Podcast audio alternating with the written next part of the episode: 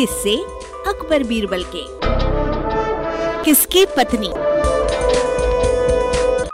वचन रचिता टंडन का है। बादशाह अकबर के राज्य में एक व्यापारी रहता था। उसकी पत्नी बहुत सुंदर थी। इतनी सुंदर कि उसकी सुंदरता के लिए शब्द भी कम पड़ते थे। एक दिन दोनों पति पत्नी अपने रिश्तेदारों से मिलने दूसरे गाँव जा रहे थे। सफ़र की दूरी कम होने के कारण वे दोनों पैदल ही चल दिए। मार्ग में एक गाड़ी वाले किसान ने व्यापारी की पत्नी को देखा तो उसके मन में पाप आ गया। वो व्यापारी से बोला, महाशय, आप कौन से गाँव जाएँगे? व्यापारी ने गाँव का नाम बता दिया। किसान गाँव का नाम सुनकर बोला, मैं भी उसी गाँव में जा रहा हूँ। आप अपनी पत्नी को मेरी गाड़ी में बैठा दीजिए। व्यापारी अपनी पत्नी को गाड़ी में बैठाकर खुद पैदल चल दिया। किसान ने गाड़ी में जुते बैलों को तेज तेज दौड़ाना शुरू कर दिया। व्यापारी गाड़ी के पीछे पीछे भागने लगा। मार्ग में किसान ने उसकी पत्नी को अपने बातों के जाल में फंसाकर अपने वश में कर लिया।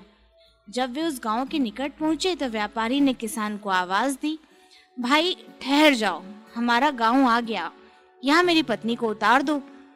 भाई, हमारा गाँव तो आगे है और ये स्त्री मेरी पत्नी है। ये सुनकर व्यापारी दौड़कर गाड़ी के पास पहुँचा और ज़ोर ज़ोर से चिल्लाने लगा कि ये गाड़ी वाला मेरी पत्नी को नहीं उतार रहा है। इसकी बात सुनकर आसपास के राहगीर खड़े हो गए, लेकिन कोई फैसला नहीं कर सके कि वह स्त्री आखिर किसकी पत्नी है। इसलिए वे दोनों अकबर बादशाह के दरबार में पहुँचे। अकबर बादशाह ने उन दोनों की बातें सुनकर बीरबल से उसका निर्णय करने के लिए कहा। तब बीरबल ने उस स्त्री को अपने पास बुलाया और उससे पूछा कि क्या बात है? औरत चुप रही। वो कुछ नहीं बोली। अब बीरबल उलझन में फंस गए। थोड़ी देर सोचने के पश्चात उसने उस औरत को स्याही की दावत देकर के कहा, इसमें पानी डालकर ले आओ। इतना सुनकर औरत खड़ी हुई और दवात में पानी डालकर ले आई। बीरबल ने दवात की स्याही लेकर एक कागज़ पर दो चार शब्द लिखकर देखे।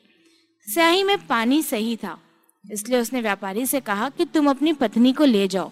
ये स्त्री तुम्हारी है। उसके बाद किसान को झूठ बोलने और गलत आचरण करने पर सजा दी। ये देखकर अकबर बादशाह ने बीरबल से पूछा, तुम्हें ये कैसे पता चला कि वो औरत व्यापारी की है? बीरबल बोला जहापना मैंने उस औरत से दवात में पानी डालने को कहा।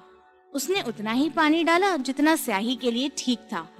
इससे मैं इस निश्चय पर पहुँचा कि वो औरत किसान की नहीं, व्यापारी की पत्नी है। व्यापारी कभी कभी इसे स्याही में पानी अवश्य डलवाता होगा। उसे स्याही में पानी डालने की आदत थी, इसलिए सही पानी डालकर ही लाई।